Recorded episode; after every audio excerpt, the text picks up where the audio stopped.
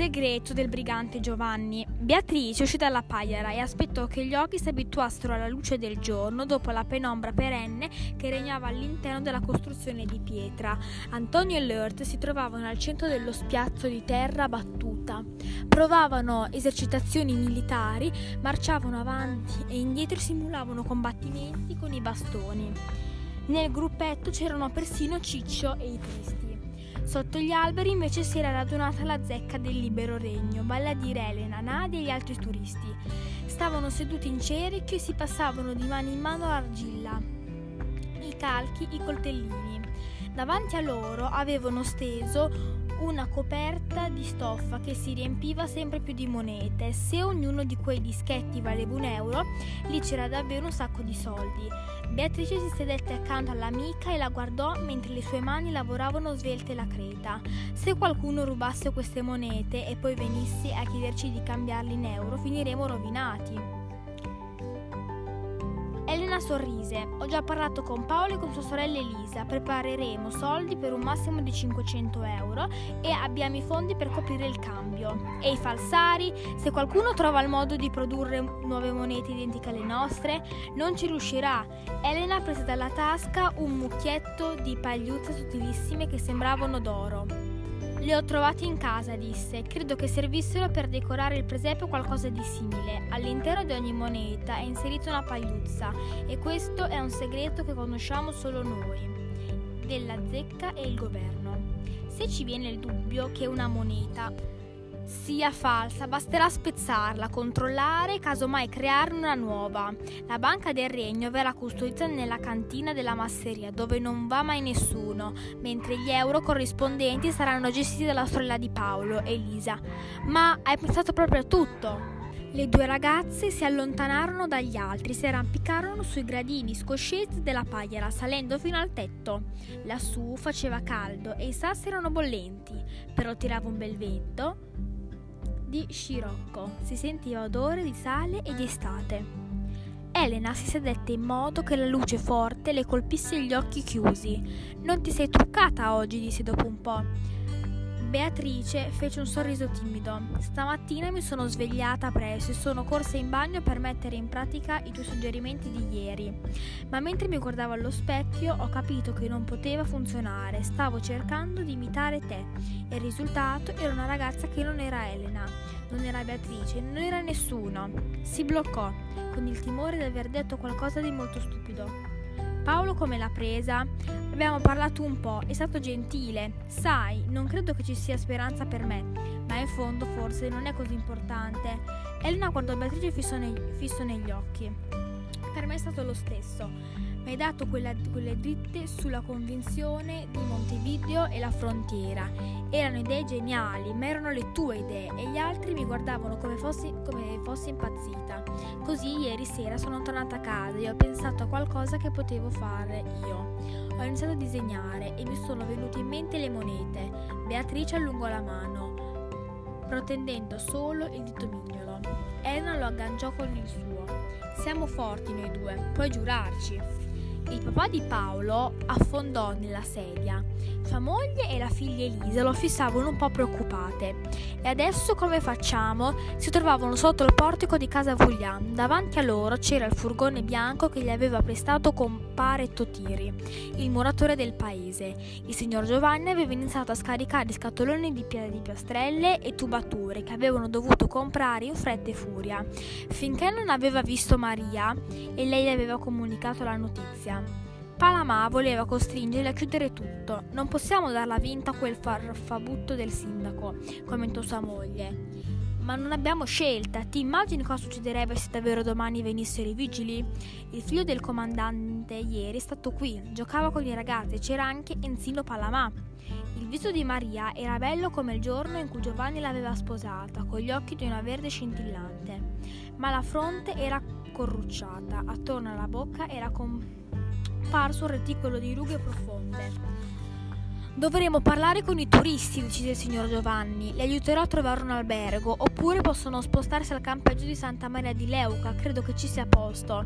Gli restituirò tutti i soldi. Elisa scrollò il capo, agitando nell'aria i lunghi capelli castani. non avete nessuna propria fiducia in Paolo. Avete pensato che magari Casavulli è davvero uno Stato indipendente? Questa mattina il nonno da Don Ernesto per indagare e glielo spieghi tu ai vigili? Oppure vuoi dichiarare guerra all'Italia? Non intendevo questo, ma voi adulti avete accettato le leggi del libero regno perché vi sembravano valide e la seconda legge obbliga gli adulti a spiegare le, reg- le, ragioni dei loro comportamenti. Perciò, secondo me, è nostro dovere parlare del problema anche con Paolo e i suoi amici. Giovanni si passò le mani tra i capelli radi. Domani è lunedì.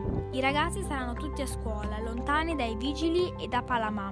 Nel pomeriggio, quando verranno alla masseria, spiegheremo loro cosa è successo. Se vogliono, potranno continuare con il loro regno, ma dovranno sapere che si tratta solo di un gioco. Elisa non sembrava disposta a cedere tanto facilmente, però Eri contento vedendo che il regno che richiamava i turisti e sei stato felice che metà del paese si fosse trasferita qui per lavorare con te e ristrutturare la masseria. Io, la signora Maria gli si avvicinò, sforzandosi di sorridere. Elisa ha ragione, anche io credo che, dovre- che dovremo avvertire i turisti e arrenderci a Palamà. Però prima dobbiamo parlarne con Paolo. Organizzeremo una riunione comune, adulti e ragazzi, e discuteremo la faccenda.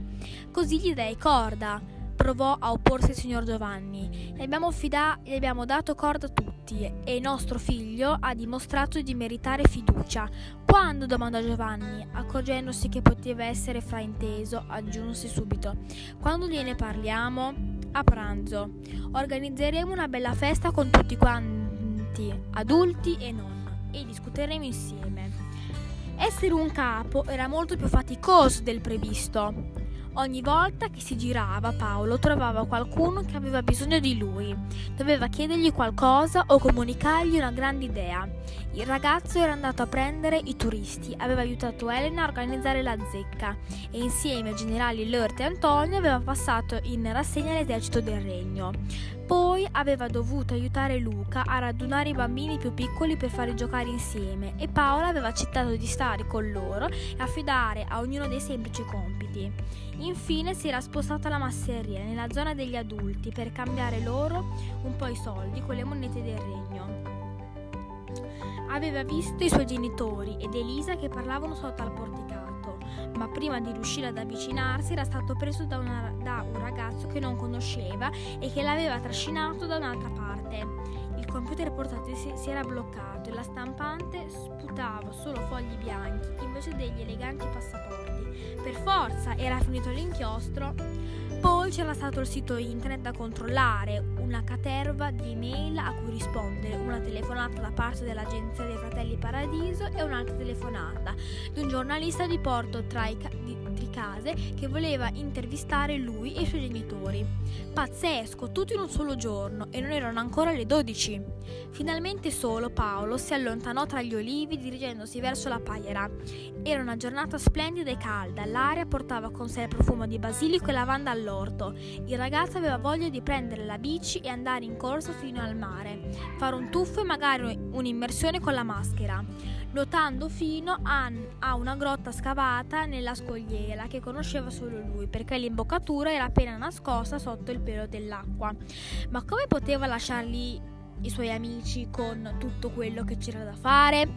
Il ragazzo arrivò alla paiera e sbirciò dentro, alla ricerca di Antonio e Lurt. Trovò invece Cicci e i suoi amici tristi che stavano chiacchierando seduti al fresco. Ciccio e tristi. Paolo, distinto, si appiattì contro le pietre per ascoltare i loro discorsi, ma non era stato abbastanza veloce. Sentì Ciccio tossicchiare, poi il ragazzo lo invitò a entrare. Paolo obbedì riluttante, togliendosi il cappello per evitare che sbattesse contro l'arcata bassa dell'ingresso. Che fate? domandò. Con un sorriso Cicci indicò il cartellone appe- appeso alla parete irregola- irregolare della paiera. Studiavamo le leggi del regno. Rispose, per una volta era senza occhiali da sole e Paolo poteva vedere i suoi occhietti scuri e gelidi.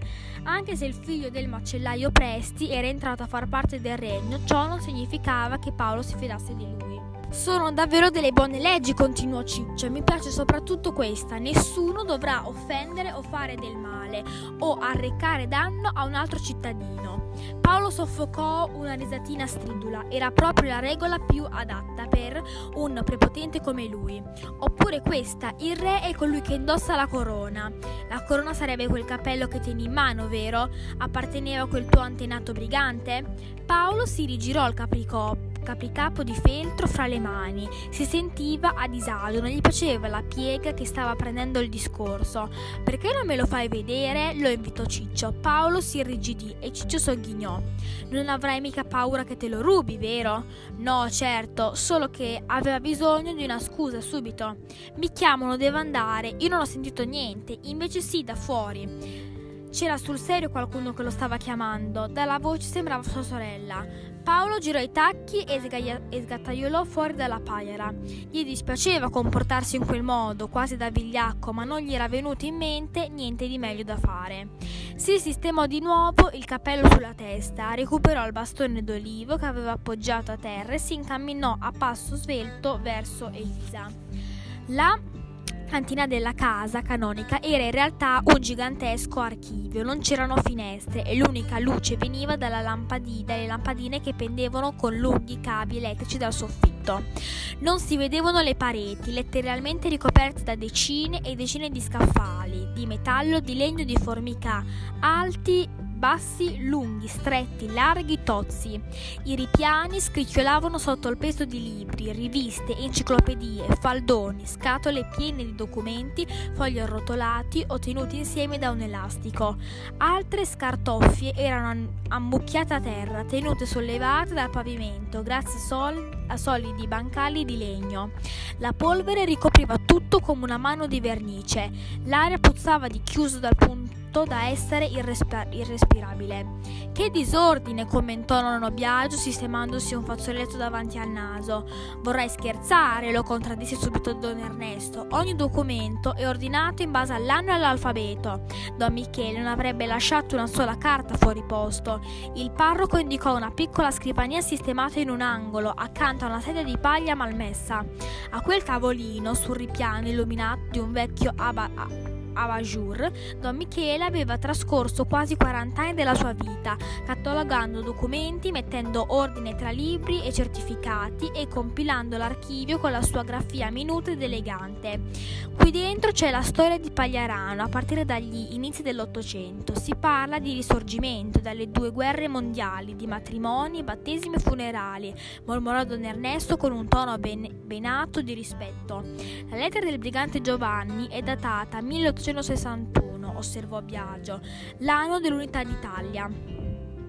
Sono sicuro che troveremo altri documenti di quel periodo. Diamoci da fare. Don Ernesto si sedette alla scrivania e accese la lampada, mentre nonno Biagio si tuffava tra gli scaffali alla ricerca di qualcosa di interessante. Prendi qui, quel volume lì, no, quell'altro. Ben presto il nonno perse il senso del tempo, le mani gli si coprirono di polvere, i vestiti di ragnatele. Nella cantina si sentivano solo colpi di tosse e il rumore di fogli girati uno dopo l'altro. Biagio sollevava fascicoli e li consegnava a don Ernesto. Rimetteva a posto quelli consultati, rovistava tra montagne di carta. Forse ci siamo, esclamò un tratto don Ernesto, rompendo il silenzio. Il parroco sollevò un taccuino, un semplice quadernetto con la copertina di pelle rossa. Sembra un diario, commentò nonno Biagio. Proprio così. Sono le memorie di, do- di Don Tarcisio, il sacerdote che adottò il brigante Giovanni lo crebbe come un figlio, finché non venne ucciso nel 1858. A uccidere era stato un certo Mimmo Prospero, proprietario terriero che possedeva un latifondo fuori, fuori Pagliarano. È tutto scritto lì? Don Ernesto annui, continuando a sfogliare le pagine del diario. Dopo la morte di, Tar- di Don Tarcisio, la parrocchia venne affidata a un certo Don Biasi che continuò a scrivere su questo quaderno le sue osservazioni.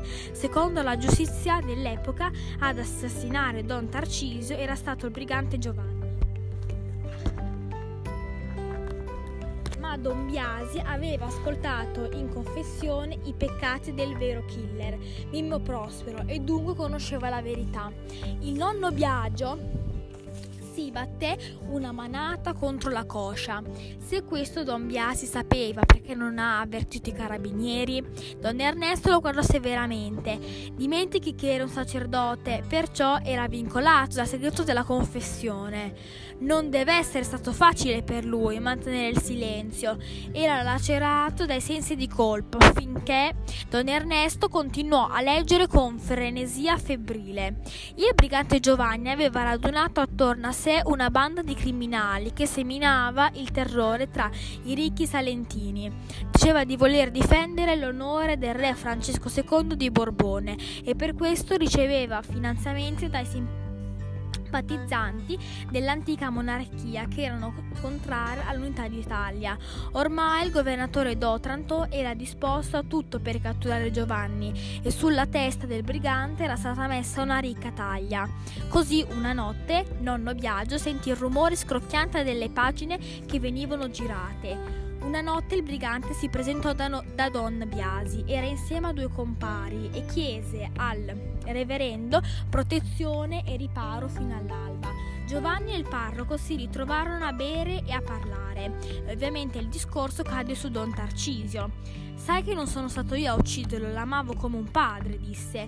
Don Biasi scrive che forse si era ubriacato o forse gli scrupoli di conoscenza erano stati soffocati per troppo tempo in fondo al suo cuore. Fatto, fatto sta che il parroco violò il segreto e rivelò a Giovanni quello che sapeva, e ciò il nome dell'assassino. Mimmo Prospero, già, confermò Don Ernesto. Poi cosa accadde? Il brigante andò su tutte le furie. Don Ernesto riprese a sfogliare il quaderno a cui ormai mancava, mancavano solo poche pagine. Nonno Biagio si accorse che le rughe sulla sua fronte si facevano più profonde. Alla luce della lampada la pelle del parroco era diventata pallida, quasi giallastra.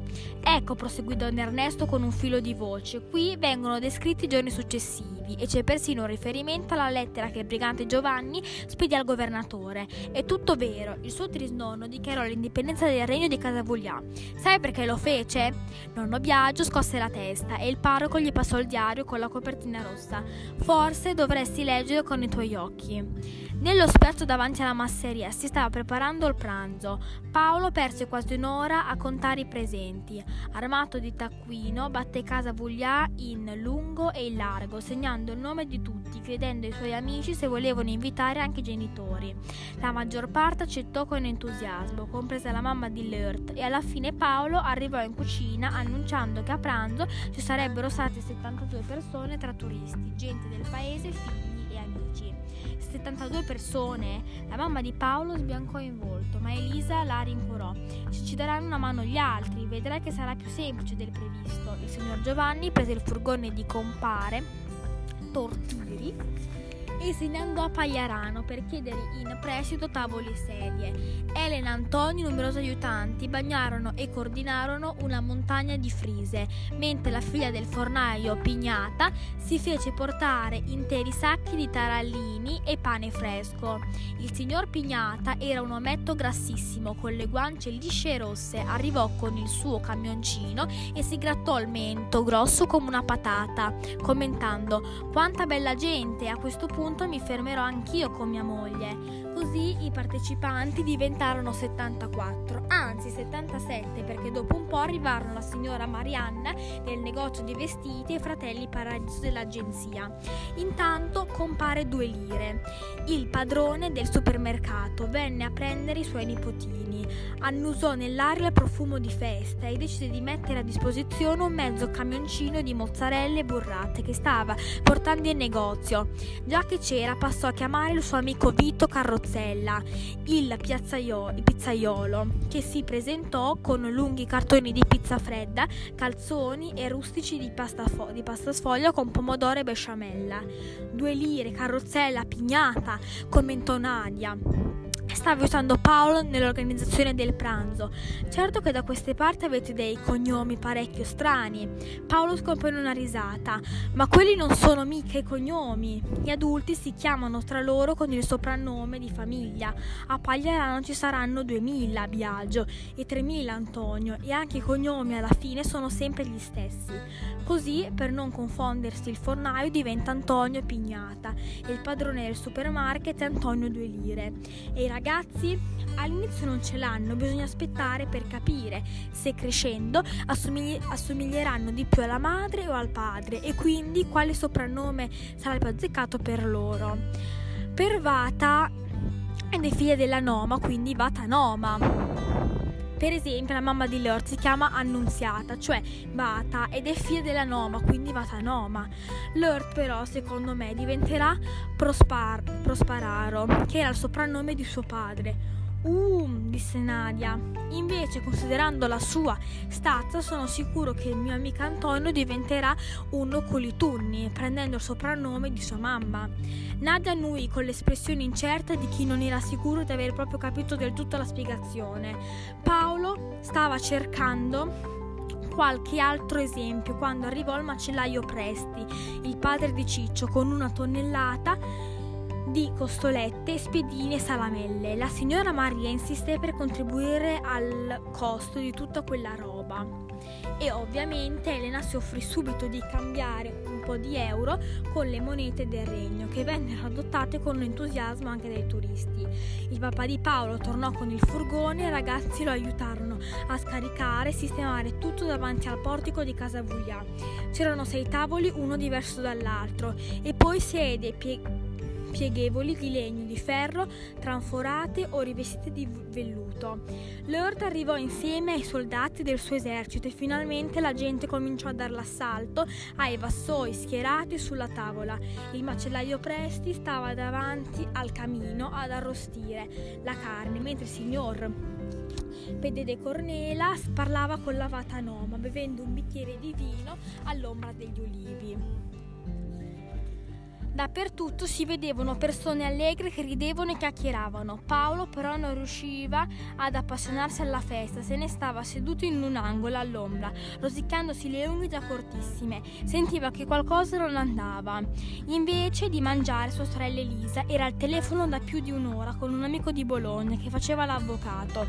Sua madre correva dentro e fuori dalla cucina senza lasciare mai che i suoi occhi si possessero che si posassero su Paolo. Il signor Giovanni stava seduto a capotavola, perso nei suoi pensieri. Cosa stava succedendo? Paolo non aveva idea, ma era intenzionato a scoprirlo.